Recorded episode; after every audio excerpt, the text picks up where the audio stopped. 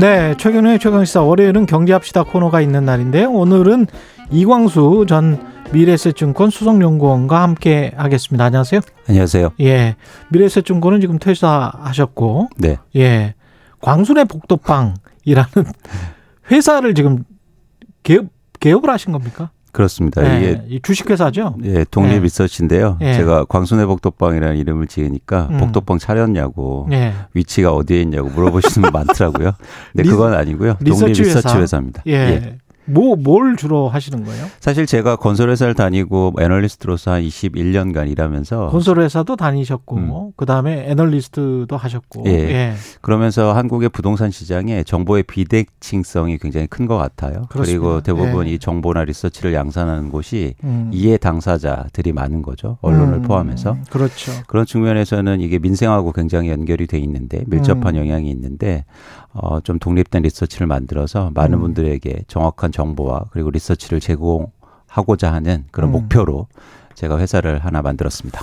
좋은 것 같습니다. 정보의 비대칭성은 진짜 중요한 문제고 경제 뉴스가 몰라서 대부분은 좀 몰라서 그런 거고 그렇습니다. 그 다음에 또는 관행적으로 그렇게 써왔으니까 근데 그 관행적으로 써왔던 게 사실은 이익과 음. 관련된 기득권 특히 건설사들의 이익과 관련된 게 광고주들이니까요 또 그 사람들이 예. 그렇죠. 그리고 예를 음. 들면 뭐 한국에서 부동산을 리서치하고 연구 보고하는 곳이 대부분 건설회사들하고 연관이 돼 있어요. 무슨 그렇죠. 협회라든가 그렇습니다 네. 그렇기 때문에 저희가 과연 정확한 리서치 정보나 음. 어, 이런 어떤 정보를 얻을 수 있냐 그런 측면에서 좀 저희의 역할이 있지 않을까 생각합니다. 그렇습니다. 건설사들이 출자한 연구원들도 많고요. 그게 가장 큰 연구원에서 쭉쭉쭉 밑으로 내려온 거죠, 사실. 음, 음. 지금 부동산 가격이 계속 오르고 있다, 다시 오르고 있다라고 이야기가 나오고 있는데 어떻게 보세요? 이, 이 보도는? 실제로 보면 보도는 사실이죠. 왜냐하면 음. 지금 현상을 이야기하는 거니까요. 예. 실제로 보면 어, 거래량이 증가하고 있고 가격이 회복하는 상황입니다. 예를 예. 들어서 서울 아파트의 거래량이 지난해 말만 해도 천 건이 안 됐는데 음. 올해 3월에는 뭐 4월 연속 3천 건 이상을 기록하고 있어서 와, 어. 거래량이 증가하고 있고 가격도 많이 빠진 일부 아파트는 뭐 20, 30%가 상승한 상황입니다. 예. 근데 헤드라인만 놓고 보면 그러면 상승량인가? 이렇게 판단할 수도 있을 것 같은데 또 다른 스토리도 있을 것 같습니다. 그렇죠. 두 가지 측면에서 여러분들이 시장을 잘 보실 필요가 있는데요. 음. 첫 번째는 이런 변화가 일어나는 원인에 대해서 음. 아셔야 되죠. 그래야 전망이 가능하니까. 예, 그렇죠. 그 원인은 두 가지입니다. 하나는 뭐냐면 가격이 많이 빠졌고 시장이 안 좋았기 때문에 회복하는 거예요. 아, 그래서 가격이 지속적으로 상승하는 거면 예. 사실은 시장에 어, 진짜 변화하고 있구나 이렇게 얘기할 수 있는데 음. 지난해 11월부터 가격의 하락폭이 굉장히 컸거든요. 예. 그러다 보니까 어, 회복하는 그런 걸 저희가 이야기 드릴 수 있고요. 예. 두 번째는 지금 변화의 원인이 뭐냐는 거죠. 음. 그런데 저희가 뭐 여러 가지 지표를 보면 지금의 시장을 변화시키는 원인은 실수요 증가입니다. 예. 그러니까 부동산 시장은 아주 독특한 특성을 갖고 있는데 하나는 사용하는 사람들이 있는 반면 또 투자하는 사람들이 있어요. 그렇죠. 그래서 이런 자산이 사실 흔치 않거든요. 사용도 하면서 투자도 할 수 있는 게. 그러네요. 그래서 예. 예를 들어서 주식을 사가지고 벽지를 바를 수도 없는 것이고. 그렇습니다. 삼성전자를 쓸 수 없잖아요. 예. 근데 투자도 하면서 사용 가치가 있는 자산은 흔치 않기 때문에 네. 시장을 변화시키는 수요가 두 가지예요. 예. 예. 하나는 뭐냐면 말씀드렸처럼 사용하는 실수요가 있고 음. 또 네. 하나 투자하는 투자 수요가 있는데 예. 지금 시장에 움직이는 수요는 실수요라는 거죠. 실수요다. 실수요는 뭘 보고 움직였냐? 네. 가격이 너무 빠져서 움직였다. 그렇죠. 그래서 예를 들어서 가격이 회복하면 다시 네. 수요가 감소하게 된다는 겁니다. 아, 실수요는 감소한다. 네. 그런데 투자 수요가 있느냐? 그렇죠. 그 말씀을 지금 하시는 거죠? 맞습니다. 근데 네. 지금 시장에 투자 수요가 없고 아. 오히려 감소하고 있거든요. 아, 오히려 투자 수요는 감소하고 있다. 그리고 이 투자 아, 오른 수- 거는 그러니까 너무 급하게 단기간에 빠졌기 때문에 잠깐 기술적 반등 같은 그런 거. 그렇죠. 그게 아. 실수요가 그런 기술적으로 아, 들어온다는 거죠. 예. 근데 근본적으로 시장에서 가격이 계속 오르기 위해서는 높은 가격에 계속 사줘야 되잖아요. 그렇죠. 그건 투자 수요만 가능해요. 아. 그래서 가령 뭐 15억에서 11억으로 빠졌다. 네. 10억으로 빠졌다. 오, 이게 지금 몇 개월 만에 10억이네, 11억이네. 이건 음. 말이 안 돼. 그렇죠. 라고 하면서 그렇죠. 실수요자들 난 당장 또 집도 필요하고 그러니까 그렇죠. 확 사. 그렇죠. 근데 그게 한 13억까지 다시 올라가. 그러면 이제 아, 이게 살 가격인가? 이제 그렇죠. 고민하게 되는 단계? 그, 렇죠 지금 그 단계입니까? 맞습니다. 예. 그래서 어 이젠 명확하게 나타날 게 다시 거래량이 감소하게 될 거예요. 아, 네, 살 사람이 없으니까 가격이 오르면 예. 그런 상황 속에서 어, 시장은 또 뭐 이런 상황이 지속될 가능성이 좀 적다는 거죠. 예. 근데 언론은 거의 확정적으로 바닥을 찍었다. 음. 뭐 이런 식으로 보도하는 게 많던데, 그거는 뭐, 바닥을 찍었는지 안 찍었는지는 사실은 아무도 모르잖아요. 그렇죠, 그렇죠. 그래서 이제 중요한 건 그런 네. 언론이라든지 어떤 정보가 예. 지금 현 현상에만 주목하는 게 아니라 이제 네. 전망에 더 어, 뭐랄까 집중을 해야 되는데 그게 사- 좀 안 되는 겁니다. 기자 입장에서는 그럴 겁니다, 아마. 왜냐면, 딴 쪽에서 그렇게 쓰잖아요. 음. 바닥을 찍었다라고 쓰잖아요. 네. 안 쓸 수가 없어. 어. 너 왜 안 쓰냐? 데스크가 그렇게 이야기를 하기 때문에 비슷하게 그냥 쓰는 거예요. 예. 있는 자료 가지고. 예. 근데 이제 그게 한꺼번에 우 쏠림 현상이 나타나는 게 한국 언론의 좀 특징이죠. 그래서 또 하나 뭐냐면 저희가 어떤 이 자산이라든지 내 집 마련할 때 지금이 중요한 게 아니라 전망이 중요한 거잖아요. 예. 예. 그런 측면에서 좀 아쉬운 측면이 있어요. 음. 왜냐하면 전망하지 않는 기사들이 많거든요. 아, 전망을 하지는 않아. 예, 예. 예. 그냥 현황. 그러면 현황. 어떻게 되냐면 예. 많은 사람들이 불안해 하잖아요. 예. 근데 그런 기사를 보면서 쏠리게 된단 말이죠. 그렇죠. 예, 그래서 그런 부작용들이 예를 들어서 대표적으로 영끌로 나타난 건데 그런- 그때는 나타났었죠. 그렇죠. 2년 전, 3년 전에. 아. 근데 지금 나타나긴 힘들다. 지금 나타나기는 힘들다. 네, 네. 근데 심리적인 쏠림 현상을 가져가려고 하는 언론 보도들이 꽤 많이 다량으로 지금 나오고는 있지만 그렇죠. 전망이랄지 지금 현재를 정확히 평가를 해본다면 그건 아닌 것 같다 이런 말씀을 지금 계속 하시고 계신 맞습니다. 겁니다. 그리고 또 하나 중요한 예. 건 뭐냐면 이렇게 가격이 막 오른다고 막 음. 그러고 있는데 집을 갖고 있는 사람들은 매물을 증가시키고 있어요. 아 오히려 예.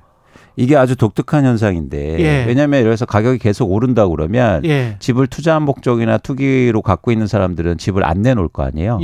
근데 오히려 매물은 증가하고 있다는 거예요. 예. 음. 그래서 지난해 말 기준으로 해서 서울 아파트의 매물이 5만 건이었는데요. 예. 4월 기준으로 해서 6만 3천 건으로 증가했고 아, 매물이 오히려 그렇습니다. 그리고 경기도 8만 건에서 12만 건으로 증가합니다. 여러분들 한번 질문해 주실 필요가 있다는 거예요. 음. 왜 집을 갖고 있는 사람들은 가격이 오른다고 하는데 왜 팔까? 어. 예. 그 사람들은 또 다른 전망을 가지고 있나 보죠. 예. 그렇죠. 뭐냐면 사실은 솔직히 말하면 지- 지금 그렇게 집을 다주택자나 집을 투자 목적으로 갖고 있는 사람들은 투자를 잘하는 사람들이 가능성이 높죠. 높죠. 예. 근데 그 사람들은 집값 전망을 안 좋게 보기 때문에 매물을 네. 증가시키고 있는 겁니다. 그러면 약간의 반등장에 꼭지가 왔다.